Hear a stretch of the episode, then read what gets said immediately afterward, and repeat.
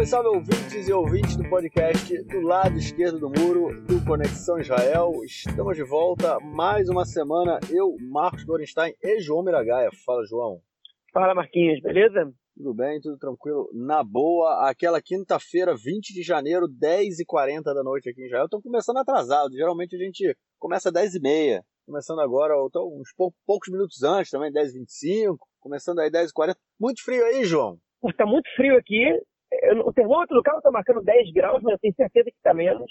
É, hoje de manhã, quando eu fui levar as crianças para. As crianças não, minha filha, meu filho vai tocar, que eu vou contar daqui a pouco. Estava é, fazendo. O termômetro do carro estava marcando 5 graus. Quer dizer que da madrugada deve ser tudo pior ainda. É verdade, bem frio mesmo essa, essa última semana aqui. Ontem peguei duas vezes a chuva de granizo. É... Choveu granizo aqui também, é. É. E neve no, no Hermon, no norte. Em Jerusalém teve uns pingos de neve Errou? também, mas foi, foi neve, neve misturada com, com chuva, né? Então com chuva. Não, é. Mas em algum, alguns pontos ficou branco. Ficou ah, é? É. Mas não foi aquela nevástica, né? Mas é não. isso, tá? Até agora, essa semana, essa última semana aí, bem, bem, bem fria, esse inverno aí. Bom, vamos que vamos. Vamos passar então para o nosso primeiro bloco para tratar de questões internas que aconteceram esta semana.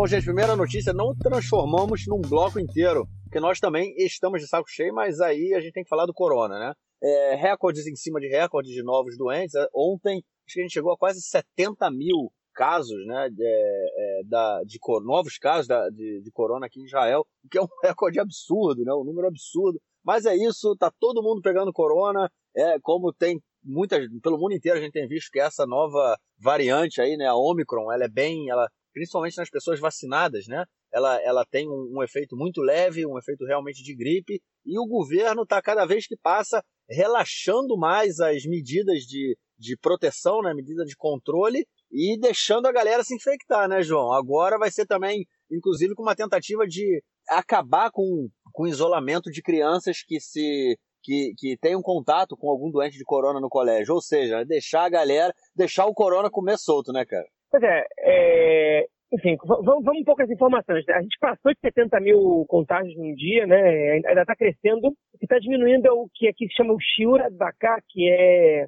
que é, é enfim, o percentual em relação ao dia anterior de contágios, tipo, é, por, por exame, né?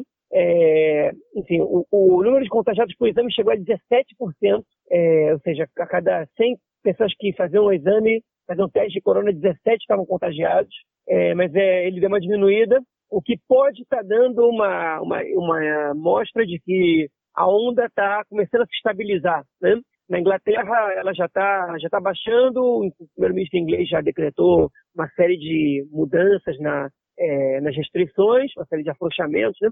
e aqui o governo está esperando que no início de fevereiro isso vai acontecer. Pode ser que agora esteja se estabilizando, mas por enquanto o número de doentes graves ele aumentou, a gente já tem mais de 1.300 pessoas internadas, quase 500 doentes graves, dobrou o número em relação à última semana, a semana que vem dobra. O sistema de saúde de Israel vai ficar próximo do, do, do seu limite, podendo colapsar em duas semanas, porque o número de doentes graves não obedece necessariamente, na verdade, em geral não obedece, é o número de novos contágios, né? a gravidade, ela aparece às vezes um pouco depois, e os doentes graves não se recuperam é, com a mesma rapidez que os doentes não graves. Então, é um, enfim, uma situação que, tá, que oferece algum risco, né? É, e, mas, enfim, não, não, tem, não tem muitas mudanças. O país não, não só é, não, não, a gente não tem mais restrições, como a gente tem afrouxamento nas regras de restrições. Quais são os afrouxamentos? Diminuiu de sete para cinco dias é, a quarentena em caso de contato com, com, de um não vacinado com alguém infectado, frente a dois é, exames negativos. É, diminuiu para cinco dias também o tempo que uma pessoa que deu que testou positivo, assintomático, tem que ficar em isolamento. E hoje, numa entrevista coletiva, em conjunto, o, a ministra da Educação, Ifat Chacha Bitton, o ministro da Saúde, Nitan Horowitz, e o primeiro-ministro, Naftali Bennett, anunciaram que acabou a quarentena é, nas escolas né, e, e, nos jardins. Né? Eu não sei se isso inclui não vacinados, mas vacinados com certeza, eles já foram claros em relação a isso. Mas já acabou a quarentena, todo, todo domingo e quarta-feira, é, as crianças que chegam às escolas vão ser testadas e caso elas estejam negativas, elas vão para aula, não importa se elas tenham tido contato com com pessoas positivas. É, enfim, é uma, é uma posição que a curto prazo é muito popular, porque os pais estão reclamando muito da quantidade de pessoas em isolamento, em quarentena no país, e estão irritados com o governo, irritados com a, enfim, com, com, a, com a situação de que não tem lockdown e não tem isso, não tem aquilo, mas ao mesmo tempo todo mundo tem que entrar de isolamento. Quando tinha lockdown, pelo menos você podia receber é, uma rufchá, lelota shlunka, como se chama, que é uma férias não remuneradas, mas que remunerava do Estado, que era espécie de seguro-desemprego, mas que o teu empregador não precisava te demitir, você recebia esse seguro é, da Seguridade Social aqui, né, do Vitor Leumi. Enfim, agora o governo não declara isso. Você tem menos tolerância com empregados que não vão para o trabalho, mesmo que eles tenham que ficar em casa com os filhos. Enfim, está todo mundo muito irritado. Para ter uma ideia, meu, é, é, é eu estou praticamente três semanas, quase todos os dias, pelo menos um dos meus dois filhos está em casa, numa parte de tempo os dois. Ou por, é, por quarentena, por contato com, com doentes, okay? É, ou porque um ou outro deles ficou doente, né? ou porque, no caso do meu filho agora, na terça-feira ele saiu do, do isolamento, mas a prefeitura da cidade onde eu moro, de Kfarsaba, não encontra profissionais substitutas para os profissionais de, é, de educação da creche dele, porque todas elas testaram positivo. Por incrível que pareça, só três crianças testaram positivo e, e as crianças estão. Só uma estava com, com, com, a vacinação completa. É, quase todas não vacinadas, mas, enfim, só três testaram positivo. E, só que a gente não tem como substituir essas professoras, porque está porque tá todo mundo em isolamento. Né? Então, é, enfim, você, a maioria das, das professoras substitutas não pode substituir. É um negócio absurdo. E amanhã não vai ter de novo aula. Então, só na semana que vem, com sorte, a gente volta a ter. Né? É, então, enfim, você, você, o teu filho está longe, da, já está já tá liberado da quarentena, mas ele não tem é, é, aula e os pais têm que se revezar em casa para ficar com ele, é, porque, enfim, porque o Estado não oferece uma alternativa para isso, ok? E também não decreta lockdown e não facilita a tua vida, né? Então, essa é a situação. Então, o, o, o governo tentou fazer agora? Tentou falar assim, beleza, então não precisa de quarentena. Pode ir e se contagiar os mais velhos que são vulneráveis, problema deles, né? O governo tinha apostado na questão da, da quarta dose da vacina nos remédios, né? Está morrendo gente em Israel, média de 20 pessoas por dia está morrendo de corona. É o número mais baixo que durante a onda da Delta e durante e a, e a onda da, da, da, Beta, né? Da, da variante britânica, que, que, foi muito forte aqui é, lá por, por, meados de janeiro, fevereiro. É, mas ainda assim está morrendo gente, né? E a, e a quarta dose da vacina, os resultados preliminares, eles mostraram que ela realmente aumenta os anticorpos né, do, do, dos vacinados, como já se esperava, mas ela não, não é muito eficiente para evitar é, o contágio da Omicron. Então, é, enfim, a gente está vendo o vírus circulando livremente pelo país, né? é, e o governo, o que ele prefere fazer é o seguinte, dizer, não se preocupe, vai dar tudo certo. Ele testa, um teste que é bem, bem é, é, controverso, né, para não dizer outra coisa, e se você sai negativo, vive a tua vida normal, não vai acontecer nada. E as pessoas, enfim, querem mais isso mesmo, porque já estão de saco cheio de ficar de isolamento, saco cheio da corona, é, e o governo não, não toma uma atitude mais enérgica em relação ao fechamento, alguma coisa, e aí prefere, prefere enfim, como eles mesmos dizem, né, viver do lado da corona, né, conviver com a corona e não fugir da corona. Eles não usam esse não fugir da corona controverso, eles não usam, mas é viver do lado da corona, é, ainda que isso tenha consequências graves. Segundo o governo, são menores que as consequências que a gente teria caso eles adotassem é, as medidas que o Netanyahu, por exemplo, adotou quando ele teve que enfrentar a corona, diga-se de passagem, sem a vacinação. Né? É, enfim, eu acho, eu, eu, eu acho bastante é, problemática a gestão desse novo governo pela, pela comunicação deles que é péssima, é, pela indecisão e definição deles que, que, que também é ruim e pela negligência deles é, em relação a, a, ao contágio das pessoas vulneráveis, como se o contágio das pessoas vulneráveis fosse inevitável é, e, no caso, pior do que é, um, uma, um, investimento econômico do governo para que as pessoas é, evitassem, é, enfim, é, se aglomerar e etc.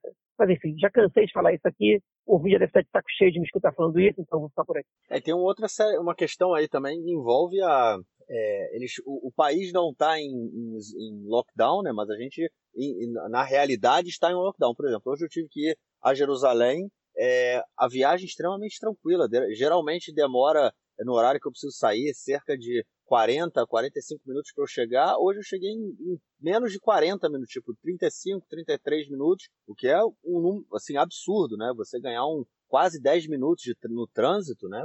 Num período assim de uma viagem de 40 minutos, você ganhar 10 é uma coisa muito grande, né? Então você vê que as pessoas realmente não estão em isolamento. É, da mesma forma que você, João, eu tô com a minha filha pequena, ela está em isolamento, o GAN dela é, fechado até só volta também na semana, no, no, domingo da semana que vem, porque uma, a, na verdade uma uma Ganenet, né, uma pessoa que trabalha no GAN, ela que testou positivo, é, e enfim, comendo solto. Mas o, o, que acontece é assim, tem vários setores do, da, da economia que estão sendo prejudicados, né? E o governo, justamente por não é, é, é, de, é, declarar o lockdown, ele se exime da responsabilidade de dar algum ressarcimento a esses setores, né? Como o outro governo fez. Tudo bem, o outro governo fez lá uma bunda lelê, distribuiu dinheiro, foi uma questão eleitoral também, né? O Netanyahu abriu os cofres porque ele, enfim, era, a gente naquele período era uma eleição atrás da outra, a gente sabe como era, e ele viu nessa forma, é, é, nessa política, uma forma de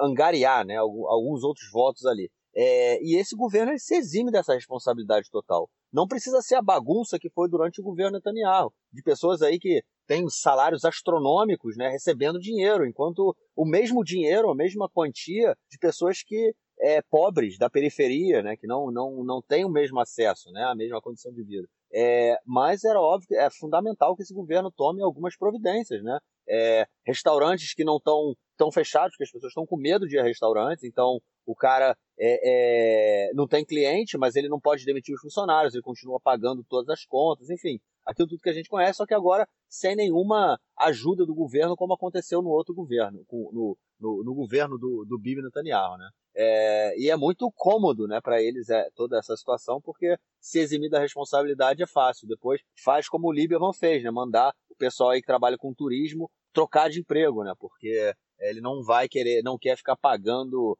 é, um auxílio para essas pessoas até que o corona acabe. É, enfim, é muito, muito complicado realmente essa, essa postura. Eles deveriam ser é, mais claros, falar, olha só, esse vírus é um vírus leve, é uma variante leve no caso, e a gente está é, tá adotando uma política de, que, de deixar é, realmente mais aberto, porque isso inclusive dá uma proteção, porque, né, porque a gente sabe que você cria anticorpos quando você é contagiado, né? É, então, eu acho que eles poderiam ser mais claros com isso, né? Deixar isso uma, é, tirar um pouco do medo das pessoas, né? De, com essa coisa do corona e tudo mais, porque a gente está há dois anos aí o governo colocando medo na gente o tempo inteiro. Ó, oh, vem aí a variante tal, ela é mais perigosa, cuidado, fica em casa e não sei o quê. Só que agora eles, eles deixam a gente aí num, num, num terreno meio cinza que é, que é realmente é, complicado de, de se acompanhar e de se viver. Mas é isso, é o que a gente tem para hoje. É, vamos então para a nossa segunda notícia do bloco, que é uma notícia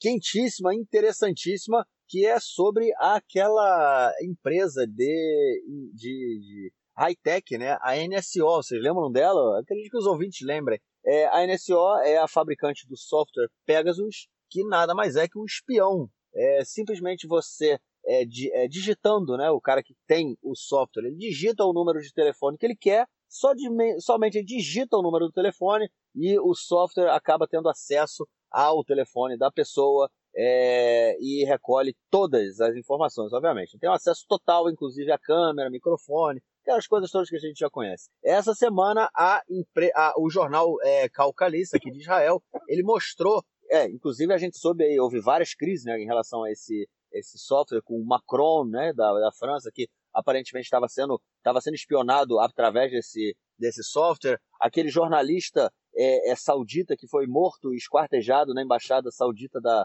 na Turquia, ele aparentemente também teve o seu, o seu telefone invadido com, com o uso dessa, dessa tecnologia. Enfim, tem muita gente boa aí usando esse, esse software, né? não podia ser diferente. E dessa vez foi divulgado que a polícia de Israel está usando o Pegasus para espionar civis israelenses, principalmente os que fazem atividades sociais e políticas. João, é, que, que é isso aí, cara? Eu não, eu não sei nem que adjetivo usar para essa notícia, cara. Mas, enfim, a gente tá virando ocupação, cara? É, o, enfim, tem aquele ditado, né? Com que com ferro fere, com ferro será ferido, né? O, enfim, você, Israel produz uma ferramenta é, de espionagem, né? De, enfim, de cibersegurança, uma empresa de cibersegurança, mas que, com, com o argumento de que é, ela tem um alto percentual de prisões de terroristas e de pedófilos ao redor do mundo, né? mas você, você é, produz uma, uma ferramenta de espionagem que é no mínimo antiética e perigosa para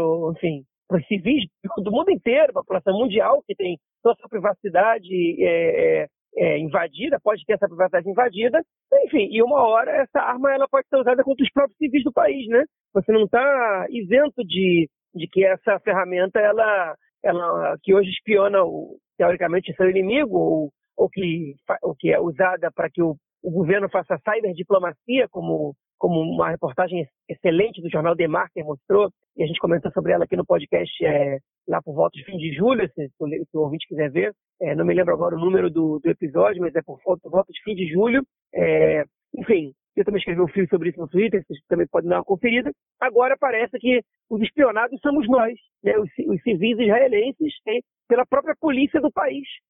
É, e o pior de tudo é que isso não é ilegal necessariamente. é, ou, ou, seja, a polícia pode adquirir um software que espiona é, os cidadãos israelenses de maneira muito simples e não, e, não ilegal. O problema é que o uso dessa ferramenta ilegal ele é muito fácil.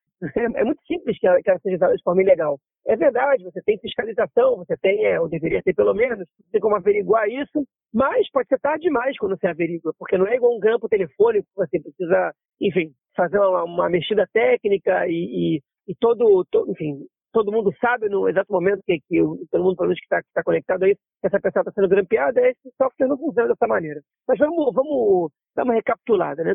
Iniciou, como o Marquinhos explicou bem, uma empresa de cibersegurança israelense de alta, de alta tecnologia, que produz, é, entre outras coisas, esse software chamado Pegasus, né, que foi vendido a vários outros países, okay? a maioria deles ditaduras, okay? É, como, enfim, como estratégia de cyberdiplomacia, ou seja, é, as pessoas iam juntos das delegações israelenses em visitas a esses países ou se apresentavam nas visitas de, desses líderes é, em Israel como, enfim, parte da comitiva de desenvolvimento agrícola, industrial, blá, blá, blá, e o próprio Ministério da Defesa apresentava essa, é, essa ferramenta que era vendida para esses países e, é, enfim, e, e, com autorização, sempre com autorização do Ministério da Defesa. É, a polícia israelense, que parece, segundo essa reportagem do Calcali, em 2013 adquiriu esse software okay, para poder investigar suspeitos de terem cometido crime. Okay? A lei israelense já tem três leis de espionagem interna. A polícia ela pode investigar é, os cidadãos de três maneiras: grampos telefônicos, espionagem tecnológica, que é o que esse, é o que esse é, software permite, e confisco de aparelhos. Né? Você pode invadir uma casa, com contratação judicial, e levar o computador, levar o celular e tal, e, fazer essa investigação. Todas essas maneiras você precisa de autorização judicial prévia. Né? Você precisa chegar no juiz e o juiz autorizar essa, essa espionagem. Não só isso, como o, é, o Yoetz Memshalá, né, o, assessor jurídico do governo, que é uma mistura de alguns cargos que tem o PGR com o AGU do Brasil, ele é, que o Avihai manda o Blitz atualmente, também que é o nosso ouvinte fixa, que já, já escutou falar dele algumas vezes, é, ele, ele tem que receber um relatório a cada três meses desse tipo de, de ação da polícia, e, e a Knesset, a Comissão de Constituição e Justiça da Knesset, também deve receber relatórios sobre é, como a polícia usa esses, é, esses mecanismos de espionagem e o que, que, tem sido feito. Né? Enfim, parece que o Mandelblit não tem recebido isso, porque ele acabou, nesse, tem, tem pouco mais de meia hora, de anunciar que vai ser, que vai ser estabelecida uma comissão investigativa, é, é encabeçada pelo vice é, é, é, é jurídico da, do governo, né? chama Amit Harari, essa pessoa, outros dois membros do judiciário, para investigar o uso da polícia desses, dessa, dessa, desse programa, basicamente. Enfim, então, aparentemente, ele desconfia que ele não vem sendo atualizado de todos esses usos. É, a justiça israelense ela já vem pedindo há algum tempo para a Knesset regularizar, legislar, transformar em lei é, essa, é, a questão do uso de aparelhos tecnológicos para espionagem dos cidadãos, okay? que, que começou a ser muito mais utilizada, especialmente o Pegasus, em 2015, okay? quando o ex-vice-diretor é, do Shabak, né, do Serviço de Inteligência Interno de Israel e nos territórios, Rony Al-Shaikh, assumiu o comando da polícia. É um cara com experiência no serviço secreto de espionagem, ele quis usar as ferramentas que são usadas provavelmente no Shabak. A gente não sabe se o Pegasus é usado lá, mas muito provavelmente é. e ele é, começou a fazer uso de, dessa, dessa ferramenta. E o que, o que a reportagem do Cali Cali é, apurou? Que foram investigados manifestantes é, do movimento das Bandeiras Negras, que é um grupo, é um dos grupos que manifestaram é, pela saída do Netanyahu, né? É, e hoje o canal 12 apurou que um desses militantes provavelmente foi ameaçado, teria sido ameaçado, porque ele é casado e ele tinha no seu celular um aplicativo de encontro de casais homossexuais e ele teria sido ameaçado com essa informação, ou seja, ou você para, ou você conta para a gente informações, ou a tua família vai saber disso, esse tipo de coisa. Né?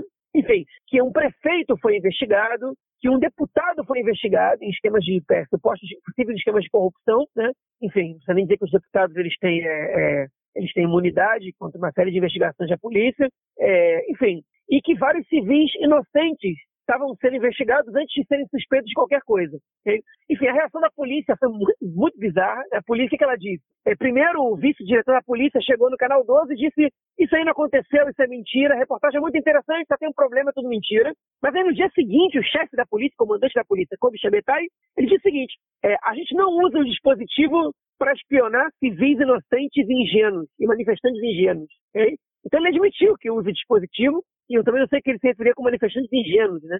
É, e disse, mas eu estou disposto a colaborar com qualquer investigação. Aí foi, o, o, foi enfim, toda, toda, todos os meios de comunicação foram em cima do ministro da Defesa da Segurança Pública, né, o Homer Barleve, do Partido Trabalhista. Ele disse que ele não está sabendo exatamente desse, desse uso, mas que o que tem que ser averiguado é se a justiça deu autorização. Se a justiça deu autorização, a polícia agiu conforme os parâmetros legais, né? Enfim, o que importa é o legal, não é o ético nesse caso. Né? Ele tirou um pouco o corpo fora e jogou na justiça.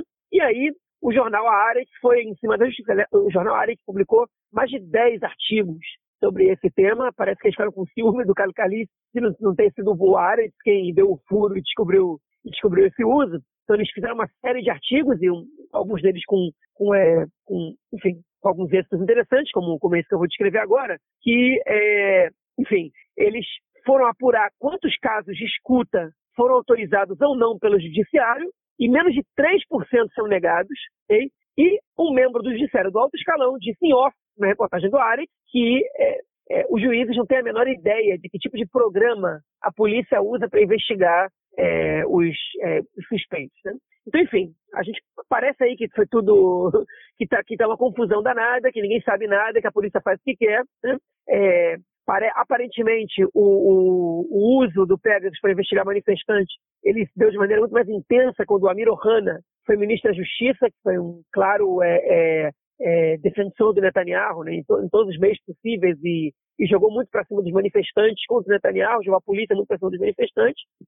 Enfim, e uma informação interessante é que a Justiça suspeita também que é, conversas entre, entre é, réus e advogados também tenham sido espionadas. Nada impede que essas pessoas, que as conversas tenham sido espionadas, porque o controle sobre é, essa espionagem pelo telefone ela, ela, é, ela, é muito menor do que sobre o grampo telefônico tradicional, né? ou, sobre, é, ou, ou, sobre essa, ou sobre o que é apurado, em, enfim, investigado em confisco de, de aparelhos enfim, o que é um crime, né? Em todos os países democráticos do mundo, no Brasil também é, aqui em Israel também, você não pode escutar uma conversa entre o cliente e o advogado, é, né? Enfim, porque eles podem estar estabelecendo estratégias, tem o direito de privacidade entre os dois.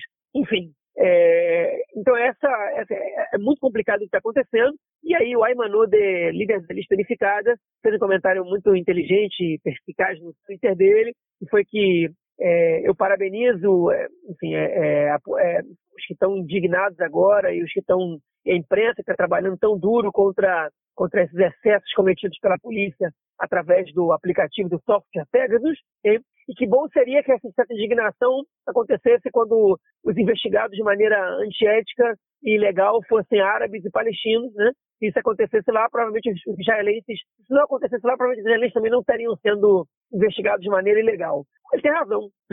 enfim, e como disse o, o pensador Israel Leibovitz, né? que é, enfim, um filósofo ortodoxo e que foi muito importante no, no, no, na intelectualidade israelense, é, é ele disse nos anos 70, logo no início da ocupação né, dos territórios, que a ocupação corrompe a sociedade israelense, que, que, que, isso é, que isso é uma condição da ocupação, você transforma a sociedade numa sociedade corrupta okay? é, e, e, e, antiética por, por definição, ainda que, que você, você justifique a ocupação como uma ferramenta para você garantir a segurança nacional. Porque você não só oprime outro povo, como você submete esse povo a uma série de condições é, que são desumanas e que são ilegais.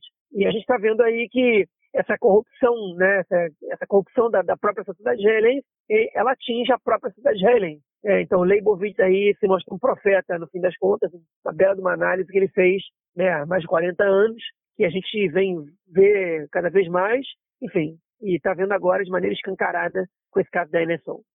É isso, fechou aí a sua fala respondendo a minha pergunta inicial. Estamos aí virando a ocupação israelense. Bom, vamos então ao nosso próximo bloco para tratarmos de outras questões internas aqui dessa semana. Bom, gente, a primeira notícia, é esse bloco vai ser mais ligado aí a questões políticas e de justiça, e a primeira notícia ela tem a ver com o alistamento militar. Uma lei sempre muito polêmica, porque é, a gente tem partes aí da sociedade israelense que não se alistam, que não participam do exército, sejam eles ultra judeus, ultra ortodoxos ou árabes, né?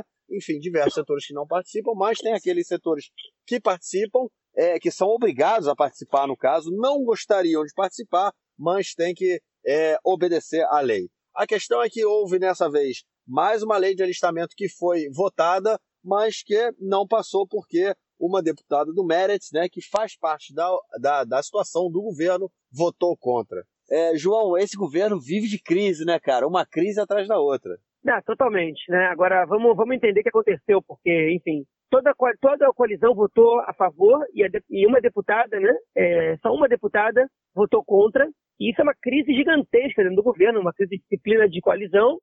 E a gente tem que entender por que, que isso aconteceu, né? E, e porque justamente essa deputada votou contra desse partido, né? Para começar, essa deputada se chama é, Jaida é, Rinaui Zoabi, não confundir com a Hanin Zoabi, que era uma deputada do partido Bala, do partido árabe Bala. Ela também é árabe, a Jaida é, Rinaui Zoabi, okay? mas ela não é, mas ela não pertence ao Partido Árabe, ela pertence a um partido de maioria judaica.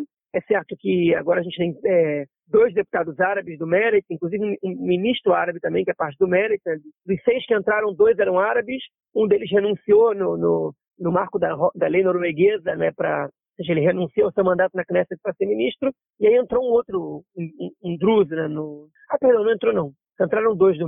Agora deixam só com ela de árabe como, como deputada. Né? Mas, enfim, é, qual é a questão? Essa lei tá, é uma lei que supostamente, que teoricamente, foi a lei que impediu Netanyahu de formar o governo em 2019, que foi com base nessa lei com a Victor Lieberman, líder do Partido Israel, nossa casa, um sujeito historicamente identificado com a direita e que fez parte de quase todos os governos do Netanyahu nos últimos anos, ele decidiu não entrar no governo e o Netanyahu teve que convocar novas eleições, porque o Lieberman exigiu para entrar no governo uma lei que aumente o alistamento militar por parte de grupos que não servem no exército, em especial a população ultra-ortodoxa judaica, okay? e os partidos ultra-ortodoxos não aceitavam sequer discutir essa lei. Okay? Eles que servem um número muito pequeno, é, enfim, o Lieberman queria aumentar e queria, enfim, fazer uma série de ajustes na, na, nas plataformas de, enfim, nos, nos, nos é, nas condições de liberação dessas pessoas do Exército, é, do serviço militar, e eles não entraram em acordo, e agora nesse governo que não conta com a participação dos partidos ultra-ortodoxos, o Lieberman tinha carta branca para poder avançar com essa lei. E ele, ele escreveu um projeto de lei em conjunto com, com, com Yair Lapid, líder do partido Yeshatid, com Benny Gantz, líder do partido é, é, Azul e Branco, e também ministro da Defesa. Eles trabalharam o tema junto com a coalizão, levaram a lei para a primeira votação, e a votação empatou. E quando a votação empatou, a proposta não passa. E ela deveria ter passado por 55 a 53, né? ou no mínimo ter passado por 54 a 53 se ela tivesse abstido. Mas ela não se absteve, ela votou contra. Né? E por que ela votou contra? Ela está ainda insatisfeita com a maneira como o governo está se manifestando em relação aos beduínos do Negev, que a gente comentou na edição passada do podcast, com a participação do nosso grande amigo Rafael Stern, em grande colaboração, né, que, que estudioso dessa questão. É, pelo menos por tabela, e eu, eu, eu, recomendo que o ouvinte que não escutou a edição passada vá lá escutar. Okay? ela insatisfeita com o governo está desrespeitando é, o direito dos beduínos sobre as terras do Negev, ela decidiu votar contra. Só que a disciplina de coalizão é fundamental para que o governo possa funcionar. E quando ela vota contra, ela dá uma vitória para a oposição e ela coloca em xeque o governo. Né? E ela, ela agora pode ser que ela receba sanções da coalizão. No partido dela, as pessoas são furiosas com ela, né? o próprio Meredith, porque eles tinham fechado questão e essa não é uma lei que é exatamente problemática é, para a população árabe, embora ela seja uma lei é, que não é tão popular na população árabe, porque eles não estão muito interessados em ver o exército sendo super representado na cidade israelense. Né? Eles, quanto mais contradições é, houver entre a cidade israelense e o exército, pra, inclusive até a parte judaica, para a população árabe melhor, de uma maneira geral. Mas ela votou contra.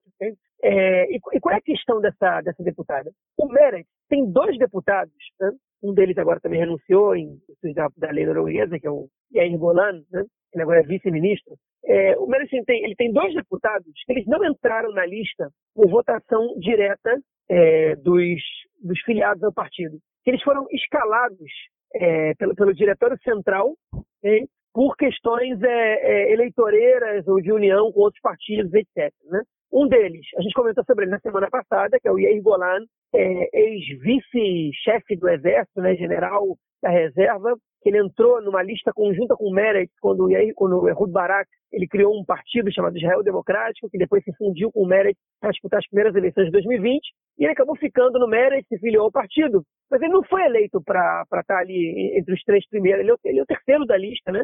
Ele não foi eleito para estar ali na, nas primárias do Meretz, e ele, muitas vezes, é, assume posições ou faz declarações que não são muito populares no partido, né? E que colocam o partido em maus lençóis, digamos assim. Ainda que ele, que ele seja um cara de esquerda e que se identifique com, com a grande maioria das pautas do Meredith, que talvez o Meredith seja um partido que tenha mais a ver com ele na Knesset.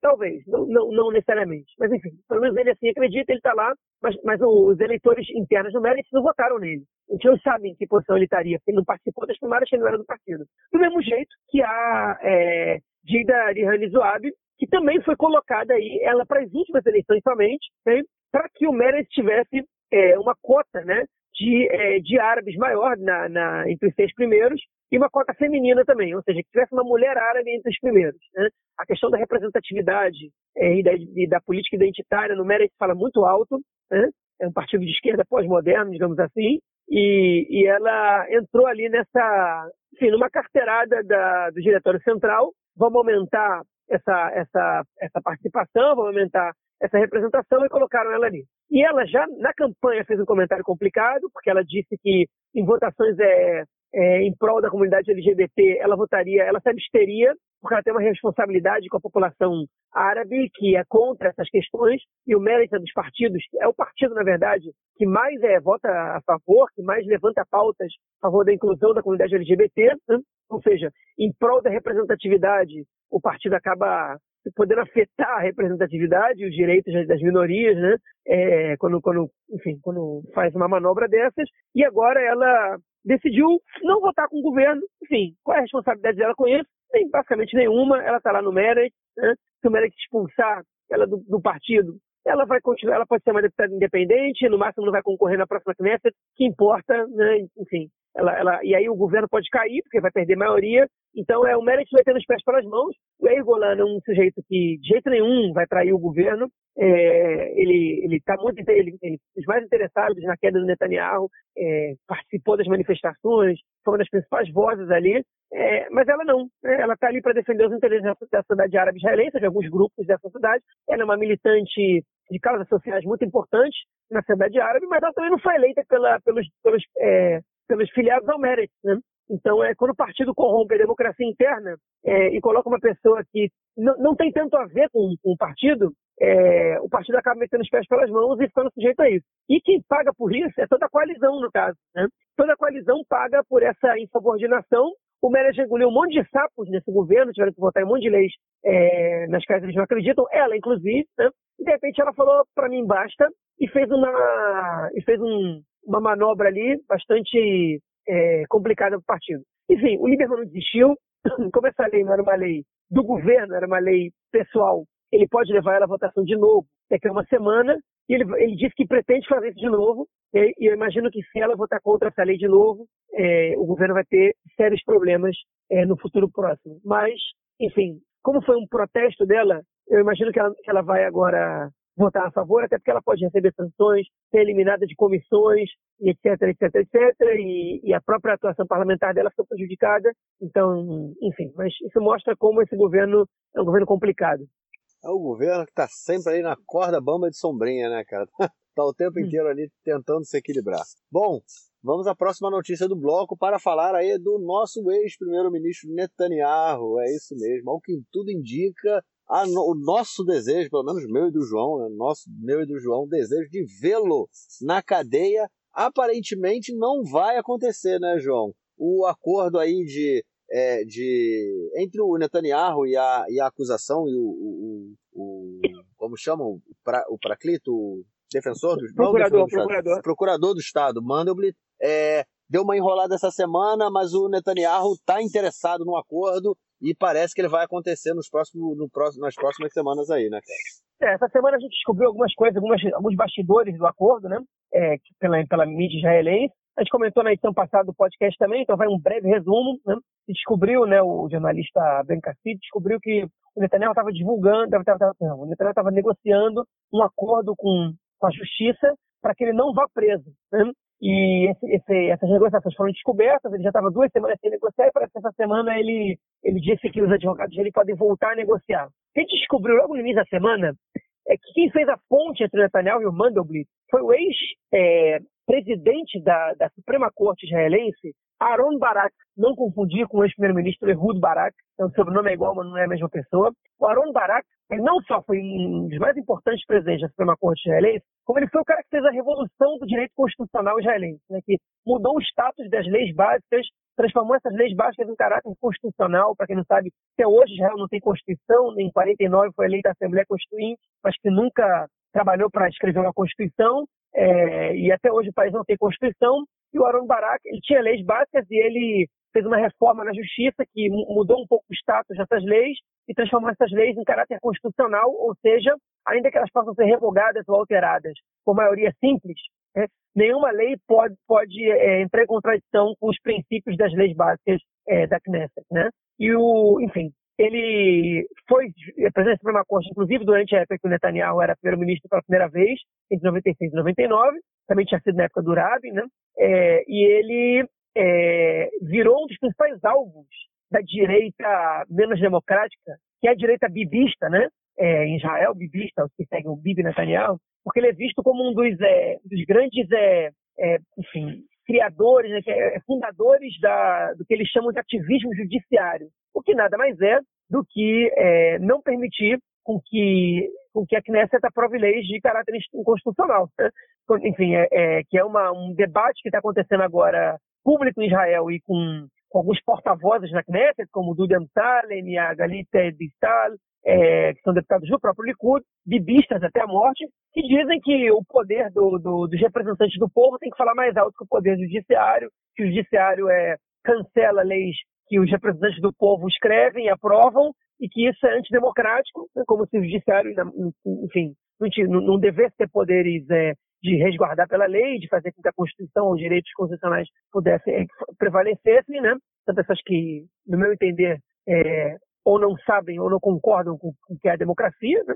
mas enfim, é, e, e, eles, o Barak virou um dos principais inimigos dessas pessoas. E o, o Aaron Barak, ele justamente está defendendo o, a referência dessas pessoas agora, e disse que o Netanyahu prestou serviços é, inigualáveis para o Estado, enfim, que apesar das críticas que ele teve ao Netanyahu nos últimos anos, ele tem uma, ele tem uma, uma carreira sólida e uma história sólida de defesa ao judiciário israelense. E é bem verdade que o Netanyahu tem atacado a polícia, tem atacado é, a, a, procuradoria, mas é, os juízes ele não tem atacado, pelo menos até agora. Okay? Mas enfim, e ele, ele se ofereceu para fazer essa ponte. É importante a gente dizer, 80% do, dos casos é, de deputados é, ministros que chegam à justiça como réus, eles terminam com um acordo.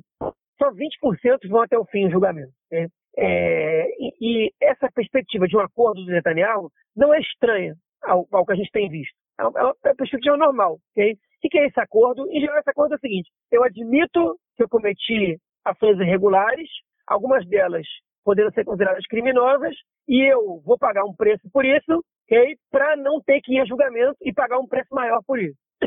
Esse é um acordo que em geral se faz.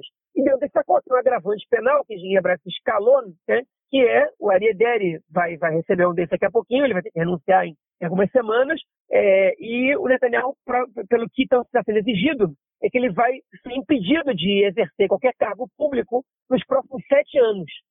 Então, que é praticamente o fim da carreira política do Netanyahu, que já tem 72 anos, ele teria 79 quando acabar, estaria bastante tempo longe da política. O mundo sempre pode dar volta, surpreender a gente, mas é, é, é aparentemente seria o enterro do Netanyahu politicamente, né? É, é entrar nesse acordo. Enfim, o, o, o, Netanyahu ainda não aceitou o Calon, ele está tentando que os advogados dele convençam é, a justiça de os procuradores de, de, de não incluir o Calon. É, o acordo também, como a gente comentou na semana passada, revogaria a acusação de suborno. Né? O Netanyahu não seria mais acusado de suborno na faixa 4 mil, cancelaria a faixa 2 mil, né? É, que é a faixa que ele é acusado de, de tentar trocar benefícios. É, é, as duas faixas, essas duas, 2 mil e a 4 mil, ele teria, uma delas teria tentado trocar benefícios, é, uma melhor exposição na, na mídia é, por benefícios que magnatas das comunicações receberiam, só que na faixa 4 mil, pelo que tudo indica, o que tudo indica, ele, é, ele realmente fez esse acordo, enquanto na faixa 2 mil ele só estava costurando esse acordo, porque ele nega, é, mas enfim, é, a 2 mil seria cancelada, 4 mil seguiria, e a mil seguiria normal, ele seria acusado somente de abuso de poder e, e, e fraude, admitiria isso, okay? e pagaria uma multa, faria trabalho é, voluntário três a seis anos. Aliás, eu vou agora apresentar, aproveitar esse espaço para agradecer ao nosso ouvinte Paulo Almeida, né, que me corrigiu, que eu disse na, na semana passada, né? É, trabalho voluntário, mesmo quando, não é, você não se voluntariza a fazer, também assim é chamado de trabalho voluntário, não é, não é uma coisa coercitiva exatamente, né? é, enfim, então feita aí a correção, mas é, ele teria que ele, ele aceitaria de três a seis meses de trabalho voluntário, pagar uma multa alta de alguns milhares de, é, de, de shekel, né? É, talvez algumas centenas de milhares de é, e receberia o calono. E admitiria que ele, que ele, que ele, que ele cometeu essas infrações. Se o Netanyahu não quer o calono, né? É, e ele não quer pagar uma multa muito alta, e o Mandelblit ele foi muito criticado pela Procuradoria por, por estar disposto a aceitar isso, e ele está a fim de aumentar um pouco mais essas, essas é, obrigações, aumentar um pouco mais a multa, e que o Netanyahu se refira, no, nos termos do acordo, ao Calon. Admita que ele está aceitando o Calon, não só assine isso em voz alta por escrito ali, né? É, que é uma maneira dele, dele não, não poder incitar mais a população contra o acordo assinado, né? É, enfim, a justiça, no final das contas, ela pode cancelar o Calon, é, o que em geral não acontece. No caso do Omert aconteceu, o Omert é primeiro-ministro que foi preso no final das contas, mas parte dos acordos que ele fez, a justiça aceitou. É, a justiça pode cancelar o acordo e o Netanyahu pode voltar atrás no acordo antes que a justiça o homologue. A procuradoria não pode voltar atrás no acordo. Uma vez feito o acordo, o Netanyahu ele, é, é, ele pode voltar atrás, a procuradoria não. No momento que a justiça homologa, acabou, ninguém mais pode voltar atrás no acordo. É? Enfim, e, e, aí, é, essa é a questão. É, faltam 10 dias para acabar o mandato do Mandelblit e vai entrar um, um, substituto temporário até que o novo seja eleito pela, pelo Ministério da Justiça. É, o Netanyahu está com pressa porque ele não sabe se algum outro vai ter essa mesma predisposição do Mandelblit. Né? Os dois lados parecem que se convenceram de que o melhor a fazer é um acordo. Né? É, a Justiça acha que o julgamento pode demorar demais e o Netanyahu está é, tá com medo do que, do, que, do que pode ser a consequência de, desse julgamento. O Netanyahu viu que o governo não vai cair tão rápido assim como ele pensava, okay? E a justiça, é, pelo menos alguns elementos da justiça, acham que o Netanyahu não, ser mais, não poder mais ser primeiro-ministro deputado é uma pena bastante razoável para ele. Né? Enfim, eu tendo discordar disso. Eu não sei se o Netanyahu vai ser preso. Eu não posso, eu não posso dizer se ele é, que ele é culpado, porque o julgamento ainda está no, no, no, meio. Mas a gente está vendo aí que o julgamento não está indo em benefício do Netanyahu, ainda que uma minoria diga o contrário.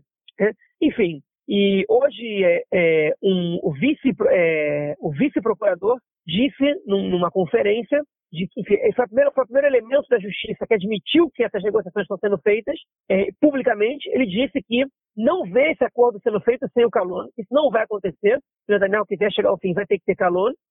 E o jornalista Amit Sega, do, do Canal 12, disse hoje na, no, no programa de notícias, que é do, do, principal programa de notícias telejornal é dessa emissora, que aparentemente esse acordo ele não vai se concretizar, porque já estava tudo tão pronto, eles já tinham entrado em acordo com, com tudo, e que o fato deles não terem assinado isso ainda mostra que um dos lados provavelmente se arrependeu. Né? Enfim, eu não sei, eu não confio muito nas informações da Mitzinger sobre o Netanyahu, ele é muito partidário, é, pró-Netanyahu no caso. É, enfim, então eu não sei também se isso é wishful thinking ou não por parte dele. O fato curioso essa semana é que o jornalista é, Inon Magal, ultralirista também, né, do canal 14, que é o canal é, da, da, direita e bibista da televisão israelense, ele que substitui do canal 20, ele lançou uma vaquinha para pagar os advogados de Netanyahu para que ele não aceite o acordo e já arrecadou mais de 2 milhões de, de, de shekel. Né?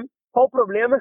É que a lei não permite que o, que o, o, o líder da oposição, é, que um político receba é, doações, né, de, de, que, ele possa recolher dinheiro para pagar a sua para pagar seus advogados, que ele possa fazer uma campanha. A alegação do Inan Magalha é que não é o Netanyahu que está fazendo a campanha, que, é, que, que são os apoiadores de Netanyahu que estão fazendo. É, então a justiça vai ter que decidir isso, mas é, aparentemente a justiça não vai aceitar esse dinheiro pago dos advogados de Netanyahu. Enfim, vamos ver o que, que, vai, o que, que vai dar por aí. É isso, vamos ver se o Netanyahu foge da cadeia rápido ou se vai demorar um pouquinho. Mas é, estou começando a achar que vê-lo na cadeia não vai ser algo que vamos desfrutar. Bom, vamos então à próxima notícia do bloco, que também tem a ver aí com o Netanyahu e com a compra de submarinos. É isso aí, é o Netanyahu, durante o governo dele, né? Havia sido aprovada a compra de três submarinos é, da Alemanha, só que Israel é, vai pagar um preço muito acima do mercado. É, houve uma, uma certa hesitação aí, mas o governo decidiu manter o acordo, né, cara? Pois é, é, é um acordo é parte do acordo, mas é tudo muito confuso. É, é, ainda não está clara essa situação. O que está acontecendo? O Netanyahu, essa, essa, essa parte do Netanyahu não foi à justiça, pelo menos por enquanto, né? É, enfim, é uma parte que ele é acusado de ter insistido na, na compra de seis submarinos, quando todo, todo, é, toda o sistema de defesa de Israel dizia, os profissionais diziam que que não era, não era fundamental comprar seis, só tinham que comprar cinco, depois descobriram que tinha um primo do Netanyahu envolvido, é, a empresa ThyssenKrupp da Alemanha, é, enfim, na verdade de maneira indireta, né, e que as ações subiram depois que teve essa compra de submarinos, é, e que ele forçou a barra para a sexta compra provavelmente para favorecer esse primo, enfim, tem um monte de situações aí que não estão claras, mas o procurador, é o, ali, o, o o assessor jurídico do, do governo, Mendelblit, optou por não é, denunciar o Netanyahu nesse caso, embora essa pasta esteja sendo julgada ali na justiça. É, enfim, e, e, o Benny Gantz, ele está tentando, de todas as maneiras possíveis, em conjunto com o Guidon Saar, é, criar uma, uma CPI, né, totalmente uma CPI, para avaliar esse caso, já que a justiça não vai, não vai avaliar, o legislativo ele pode fazer isso. É, e essa votação sobre criar essa CPI não foi à tona até agora, justamente porque Israel queria concretizar as compras dos outros três submarinos. Ou seja, já tinham comprado os três primeiros por um preço de meio bilhão de dólares cada um, e agora estão comprando os três últimos por um preço de quase 900 milhões de dólares, de euros, na verdade, cada um. Né? É muito mais caro. O Netanyahu está caindo de pau em cima do governo, dizendo o seguinte: olha só, eu falei que era para comprar seis, vocês falaram que era corrupção minha, no final das contas estão comprando seis, ainda estão pagando um preço muito mais caro, porque ficaram dando ficaram dando atenção para esse populismo dessa acusação e perderam o prazo e agora estão aumentando o preço. O que o governo alega, no entanto, é que o preço aumentou porque a, compra já ia ser feita de maneira separada e quando o caso em investigação, a Alemanha, o governo alemão, inclusive a Angela Merkel teria dito isso ao Bennett quando veio aqui para Israel, foi o seguinte, eles disseram o seguinte, olha, é, a gente está percebendo que o caso submarino está, tá, virou um caso de corrupção nacional de vocês, a Alemanha não quer estar envolvida, a ThyssenKrupp é uma é uma empresa, é, enfim, que é, é, um tagid, né, como se diz em hebraico, que é uma concessão é, que a Alemanha dá para essa construção, é um monopólio que, que, que, o governo alemão dá, eles subsidiam, inclusive, a compra desses submarinos por parte de Israel. Então, a gente, a gente não vai fazer aquele preço promocional, porque a gente não quer ver uma empresa nossa envolvida num caso de corrupção com o apoio é, financeiro tão forte assim do governo alemão. O fato é que esses submarinos que Israel está comprando agora também são novos, não são iguais aos que Israel comprou antes, e Israel está pagando um preço, inclusive, até um pouco mais barato do que, por exemplo, a Noruega pagou. Né? Então, é, o governo não saiu, é, não foi ingênuo nem, nem perdeu o prazo exatamente nesse caso. Né? Foi uma condição política que tem a ver com o caso de, de, de denúncias de corrupção no caso de submarinos, justamente para que o preço não aumentasse mais ainda, ou que não ficasse impossível comprar esses submarinos, o governo optou por não levar à votação essa, essa CPI antes de concretizar essa compra. E agora concretizou. Agora o governo vai, vai poder lançar essa CPI, mas eles vão ter que explicar também por que, que agora eles estão comprando seis? Se o sistema de defesa anterior, né, as forças de defesa disseram que só precisava cinco. Né? Será que muita coisa mudou nos últimos quatro, cinco anos para que se comprar mais um submarino? Enfim, eu não sei. Né? É uma, uma pergunta que agora o sistema de defesa ter que saber responder. Enfim, deixa para eles essa resposta. Talvez a gente comente sobre isso aqui né, nas próximas edições de podcast. É isso. Vamos então ao nosso próximo bloco para tratarmos de questões ligadas ao conflito palestino-israelita. Bom, gente, mais uma vez, o bairro de Sheikh Jarrah, em Jerusalém Oriental, está na Berlinda. É, não sei se nossos ouvintes lembram, mas foi é, o, o bairro Sheikh Jarrah foi um aí dos, do, do, dos gatilhos né, para o desenvolve, pro, pro desenvolvimento aí, foi para o acontecimento da última guerra entre Israel e o Hamas, né, Jihad Islâmica em Gaza. É, essa semana, mais uma família é, árabe foi é, expulsa de sua casa. Lembrando que Sheikh Jarrah fica em Jerusalém Oriental, território que foi anexado unilateralmente e ilegalmente por Israel é, poucas semanas após a Guerra dos Seis Dias, em 1967, e uma família é, árabe foi expulsa da sua casa e sua casa foi destruída para a construção é, de prédios públicos, de um, de um GAN, né, de uma creche e de uma escola. É, João, é, a comunidade internacional não gostou muito desse passo adotado pelo governo israelense, não, né, cara? Não gostou, não gostou nada, né? E a gente sabe por quê, né? Mas antes de entrar nisso, é o seguinte: é, pois é, como a gente comentou, Sheikh Jarrah tava, foi um dos é, disparadores né, da, do, da última guerra que a gente teve aqui, né? É, com, a, com, a, com, a, remoção de algumas famílias que, cujos terrenos é, teriam, enfim, eram propriedades de, de judeus desde antes de 48 e pessoas reivindicavam esses terrenos, e, enfim, e teve manifestações e blá blá blá. No final das contas, chegou um acordo, que um acordo que nem todas as partes aceitaram ainda, e o caso ainda está está tá indo sendo avaliado pela justiça. E agora o caso é outro. É uma família que construiu há pouco tempo a sua residência num terreno que a prefeitura considera público e tinha plano de construir uma escola e uma creche de educação especial, até para pessoas com deficiências, é, para crianças com deficiências, e, e, e, a, e, a, a, casa estava lá, a residência estava lá, e a família é, teve uma ordem de despejo anunciada. Né? Enfim, a família disse: não vou sair daqui. E aí teve manifestações e tudo mais, a polícia foi, tinha gente, tinha mais de 20 pessoas dentro de casa, o pai da família chegou aí pro terraço, ameaçar é, atear fogo, né, se suicidar com, colocando fogo no próprio corpo.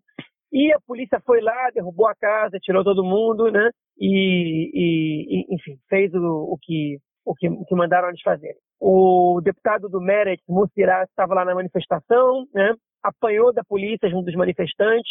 Já é a segunda vez que um parlamentar apanha em Sheikh Jarrah da polícia. Da outra vez foi o Walter Katif, do, do partido é, Hadash, né, e da lista unificada. É, enfim, ele, enfim, é a segunda vez que a polícia bate num, num, deputado, que é uma coisa bastante grave, né? Já é grave a polícia bater no cidadão normal, no deputado é mais grave ainda. Enfim, e ele denunciou no Twitter dele, dizendo, a gente comentou sobre o frio, Jerusalém está fazendo temperatura negativa agora, e a família foi jogada no meio da rua, na temperatura negativa de Jerusalém, frio dos infernos que faz naquela cidade, aquele vento congelante, que está fazendo menos uma, a estação térmica lá deve estar de menos oito, menos nove, terrível, né? Mais de noite, é quando foi feita, né? E, enfim, e a família foi despejada. Aí o ministro Homer Balev, do Partido Trabalhista, né, que, que há pouco tempo atrás é, foi muito criticado pela direita por ter criticado a violência dos colonos, né? E dito que essa era uma das lutas dele. Ele disse o seguinte: olha, é, a polícia só obedeceu o que a justiça mandou. Outra vez ele veio com o mesmo discurso. Veja a questão da NSO, do Pegasus, ele está tá usando agora. Se a justiça deixa, se a justiça manda, a polícia faz. Né? Enfim. Então, é, enfim, a gente não tem muito o que fazer em relação a isso. A polícia atuou bem, atuou rápido, é, a violência teve que ser teve que ser uma arma lamento agressão aqui e ali, mas mas é, os, os, manifestantes também eles, é, eles, eles atacaram a polícia com energia, blá blá. Enfim, deixando essa parte da violência policial de lado, que obviamente é condenável, é, qual é o problema? Antes do despejo, representantes de oito países ou entidades internacionais, incluindo a União Europeia, foram fiscalizar o que estava acontecendo ali. E é, esses países recomendaram a Israel não despejar a família, dizendo que esse despejo era ilegal. E qual é, qual é a diferença de visão? Nos anos 80, Israel anexou Jerusalém Oriental. Israel disse isso aqui faz parte de Jerusalém e faz parte do Estado de Israel. E toda a prefeitura de Jerusalém é parte do Estado de Israel. Israel fez isso com Jerusalém Oriental e com as colinas do Golã. Não fez isso nem com a faixa de Gaza, nem com o resto da Cisjordânia, que são territórios ocupados. Para Israel, Jerusalém e as colinas do Golã são territórios do país, territórios israelenses como qualquer como Tel Aviv. Embora a gente saiba que a população de Jerusalém Oriental, a grande maioria, não tem cidadania israelense, grande maioria porque não quis no seu momento, hoje em dia Israel nem complica um pouco essa, o processo para otorgar essa cidadania, mas é outra questão, a gente pode fazer um podcast inteiro só para falar de Jerusalém Oriental, talvez um dia a gente faça, mas não agora. Enfim, e, e aí o que acontece é que a comunidade internacional não, não, não reconhece essa anexação de Israel, essa soberania declarada de Israel sobre Jerusalém Oriental. A, é, a comunidade internacional considera que Jerusalém Oriental é território ocupado e que a prefeitura de Jerusalém não pode declarar que esse terreno é da prefeitura, porque ele é parte da Jerusalém Palestina, ou pelo menos que está em disputa, e que você não pode despejar uma família palestina dessa região, e, e com muita probabilidade de serem refugiados, na verdade eu não sei se são ou não, para construir, para fazer uma obra pública é, da, do governo soberano de Israel. Né? Então a comunidade internacional recomendou não fazer isso, e depois caiu de, caiu de porrada em cima do governo israelense. Enfim, e, e, e o que aconteceu foi que tem, tem membros do governo e da oposição parabenizando a polícia por ter feito isso rápido e bem. E o Ben Gvir, que a gente comenta aqui várias vezes, né, que é o, o deputado religioso fascista do, do, do, da oposição, né, do partido sionismo religioso, disse que, que, que isso é só o começo, né? Interessante alguém da oposição dizendo que isso é só o começo. É, enfim, qual é o poder que ele tem nesse governo, quanto ele se sente identificado com as ações do governo, enfim, é, da polícia, né? Ou que seja, ou da, ou da justiça que ele mesmo critica, enfim, que, que, que a gente deixa essa pergunta no ar, mas é, mas ele foi um dos que se manifestou, membros do Likud também, é, e, do próprio Yamina, do Partido do Bennett, também se manifestaram, dizendo que a polícia, é, esse é um terreno que, que, que tem que, que tem que, que ele é de propriedade da, da prefeitura. E o Omer Barlev, ele teve é, a cara de pau de dizer o seguinte, a população árabe tem que entender que se eles querem que a gente dê os direitos para eles, eles têm que permitir que a gente construa escolas, que a gente construa creches e que a gente, que a gente transforme eles em cidadãos com todos os direitos. É verdade que eles reivindicam receber serviços básicos, mas não necessariamente num terreno onde, onde estão vivendo pessoas, né? Você afrontar os direitos humanos para poder dar direitos humanos não é uma troca muito compensadora, você fica no zero, né? Enfim, e no mínimo, né? na, na melhor das hipóteses, fica no zero. Enfim, e, e tá aí né? essa, essa questão que é muito polêmica e que enquanto a ocupação continuar, a gente vai ver esses problemas acontecendo na nossa cara né? é, e o governo se metendo em problemas com a comunidade internacional, porque o governo se lixa um pouco para que pensa a comunidade internacional em relação à ocupação, e um dia isso vai cobrar uma conta. E, e quanto mais tarde Israel regularizar essa situação, mais tarde, essa, mais pesada essa conta vai vir. Essa questão de Jerusalém Oriental é sempre bem é, é, preocupante, né? porque mais uma vez, né, como você colocou aí no seu comentário, ah, o mundo não reconhece, tirando agora o Trump, né, que reconheceu, mas o mundo não reconhece a, a ocupação israelense sobre Jerusalém Oriental, né? É, a gente tem é, o governo recentemente tomou medidas, aprovou medidas para a construção de novos assentamentos na região, né? A gente é, é tem hoje é, Jerusalém Oriental é usado inclusive como forma de você mudar a balança demográfica da cidade, lembrando que Jerusalém hoje tem cerca de quase 40% dos cidadãos da cidade, dos residentes da cidade, não posso dizer cidadãos, mas residentes, é, eles são é, árabes, né? É, por mais que desde a década de 60, desde 67, tenham tido várias tentativas de mudar um pouco essa balança, fazer com que mais judeus venham para a cidade, essa tentativa, essas, essas políticas sempre acabaram saindo com, com tiro pela culatra. É, e a gente vê né, uma, uma discrepância enorme de tudo que acontece em Jerusalém Oriental para Jerusalém Ocidental. Enfim, é, a discussão sobre apartheid é muito é muito clara também em Jerusalém, né, não só em, no, nos territórios é, da Cisjordânia, né, é, é, na é, Yehudav Shomron, né, que, que chama, né, a Samaria e a Judéia, mas em Jerusalém Oriental a gente também vê isso muito claro. Né? Um dos exemplos é que a lei a justiça israelense ela muitas vezes dá ganhos, ganhos de, ganho de causas a famílias judias que tinham suas casas em Jerusalém Oriental antes da guerra de 48 é, e durante a guerra ou foram expulsos ou fugiram e depois da guerra de 67 com a anexação essas famílias elas acabaram recuperando o direito a essas residências, né, a essas propriedades que eles tinham antes da guerra em 1948. O que não acontece com a população árabe. Né? A população árabe que reside ali, é, muitos deles não residiam ali em 48, mas eram, são refugiados, né? são pessoas que é, perderam suas casas em outros locais, em outros vilarejos é, que, é, e outras cidades também, que, é, onde se encontram hoje dentro do, do território israelense, foram para Jerusalém Oriental é, e eles não têm direitos, né, os mesmos direitos que os, os cidadãos é, judeus têm. Né? Então a gente tem uma série de discussões a respeito sobre Jerusalém Oriental, sobre como se dá toda essa relação. E o que a gente vê mais uma vez é a política constante de judaizar essa parte é, é, da cidade que ela é, é de, vamos dizer, 99% de população árabe, né? Tirando os colonos que vivem ali. A gente tem alguns bairros né, que foram criados em Jerusalém Oriental que hoje nem. É, é muito, muito interessante também essa linha, né? Ela, ela se apagou completamente. Né? A gente tem o bairro de Guiló, que é um bairro que fica numa montanha é, é, no sul de Jerusalém, Jerusalém Oriental já, mas no sul, na região sul. E, tipo, ninguém leva em conta que aquilo ali é Jerusalém Oriental, né? O mesmo acontecendo com Pisgat Zeev, né? Que é um outro bairro também, só que dessa vez no norte da cidade, que é, ninguém fala em assentamentos, né? Mas são bairros que são, foram construídos em, é, no território que foi anexado ilegalmente é, depois da Guerra dos Seis Dias. E por isso que essa questão de Jerusalém também é sempre bem interessante de, de acompanhar. É, João, algo mais a declarar nesse tópico ou passamos a bola? Passamos a bola. Só queria comentar é, que no tópico do é, sobre o sobre o Netanyahu e o, e o acordo, a gente ia ter um convidado para falar hoje, mas que ele arregou. Então é, eu espero que eu não vou contar quem é não, mas eu espero que ele venha é, se esse acordo for feito para falar. Mas dessa vez ele arregou, né? Não sei o quê, filho, trabalho, blá blá blá. É como se eu e Marquinhos não tivéssemos filho nem trabalho, fosse um Ninguém tem filho nem trabalho, ninguém tem. É, mas enfim, deixa ele, deixa ele. Vamos cobrar essa, vamos cobrar essa aí da próxima vez. É, vai sair cara essa conta aí. É. É, beleza, vamos então passar para o nosso próximo bloco para a gente ouvir o comentário de Nelson Burdi e o esporte. Manda aí, Nelson.